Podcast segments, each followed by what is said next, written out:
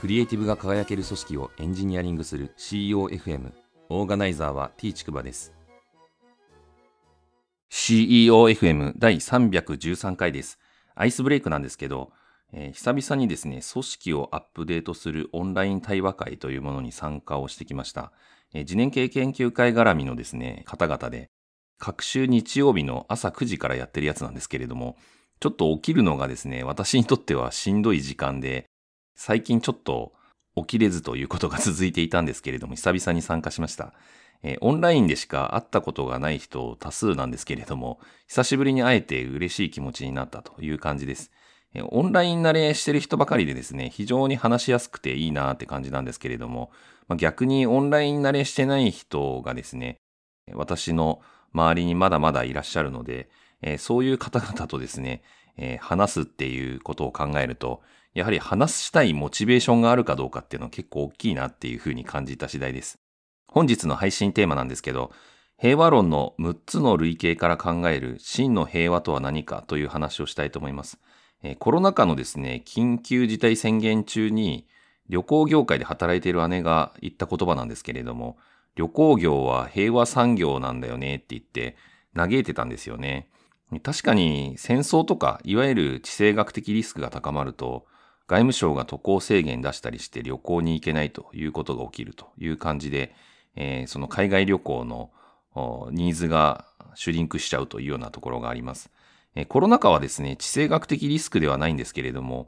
渡航制限が行われていて、海外旅行っていうのはですね、まあ今普通の人だったら現状でもほとんど選択肢に入らないんじゃないかなっていうふうに思います。えー、コロナ禍はですね、平和な世の中じゃないのかなっていうふうにちょっと思って、そもそも真の平和って何？みたいなところに行き着いたんで、ちょっと今日はその話をしたいなというふうに思っています。ウィキペディアで調べるとページがあってですね、平和とは戦争や暴力で社会が乱れていない状態というふうにあります。で、このウィキペディアのページに平和論の6つの類型が紹介されていて、それを簡単に紹介するんですけれども、一つはですね、軍縮及び軍備管理というものです。これはあの、いわゆる国際条約で縛るっていう感じですね。え最近だと核兵器禁止条約がすごくニュースになってたと思うんですけれども、10月に発行に必要な50カ国が批准されて、来年の1月にですね、発行予定という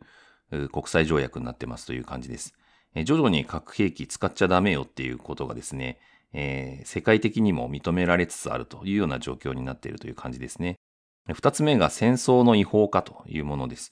これはあの国際連合憲章っていうものがあって、その第2条の第4項でですね、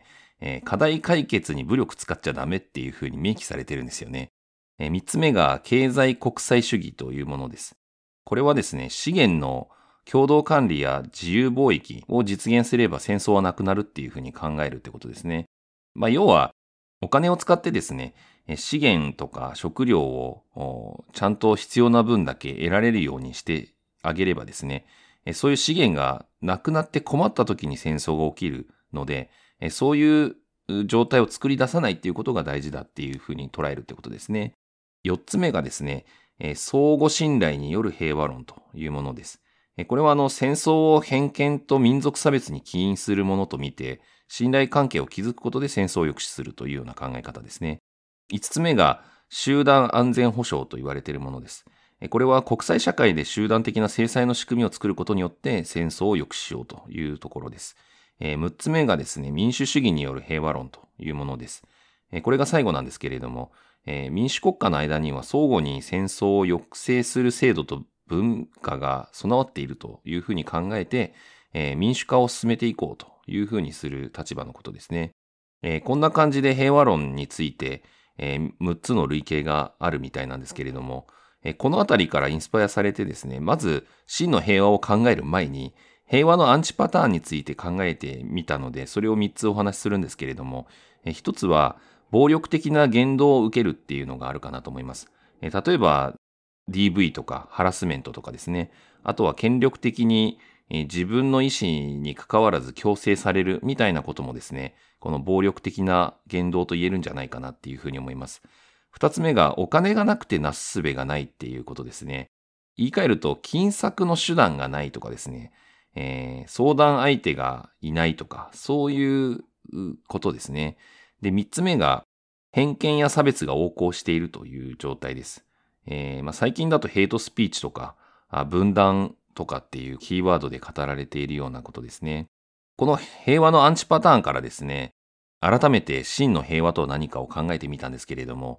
一つはですね、広い意味ではただ戦争がない状態を指すわけじゃなさそうだなっていうふうに思います。当然 DV とかハラスメントって結構日常的に行われる可能性があることだと思うので、まあ、少なくとも我々にとって戦争よりはですね、かなり身近な問題としてクローズアップされてるんじゃないかなと思います。えあと、特定の権力力学によって意図せず働かされることがないみたいなのも大事かなと思っていて、えこれは突き詰めて考えるとお金のために仕方なく仕事するっていう状態があるとすれば、それは本当の平和と言えるのかという問いも生まれてくるんじゃないかなっていうふうに思っています。あとやっぱり一番大きいのはですね、裏返しになりますけど、一人一人の自由が保障されているっていうことですね。このコロナ禍によってですね、えー、まあ平和産業だと言った姉の言葉の真意っていうのは多分ここにあると思うんですけれども、コロナ禍で結局海外旅行とか行きたくても行けないという感じで、世界中の人々の自由が奪われてしまったというところがあって、まあ平和じゃないっていう 捉え方をするってことですね。私自身もこれは確かにそういう側面あるなっていうふうに改めて考えて思ったんですけれども、やはり平和的なアプローチで自分の中にあるモチベーションに従って、クリエイティブ性とか、あと自分らしさを思う存分発揮できているっていう実感を持てるかどうかっていうことですね。えこれがあ、この実感を持っている人たちがたくさんいるっていう状態が本当の意味での平和なんじゃないかなと思っていて、私自身もですね、えそういう人を増やしていくことに貢献していきたいなっていうふうに思っています。第313回の配信は以上です。ご意見ご感想などあれば、Twitter アカウント t ちくばまで、ハッシュタグは CEOFM です。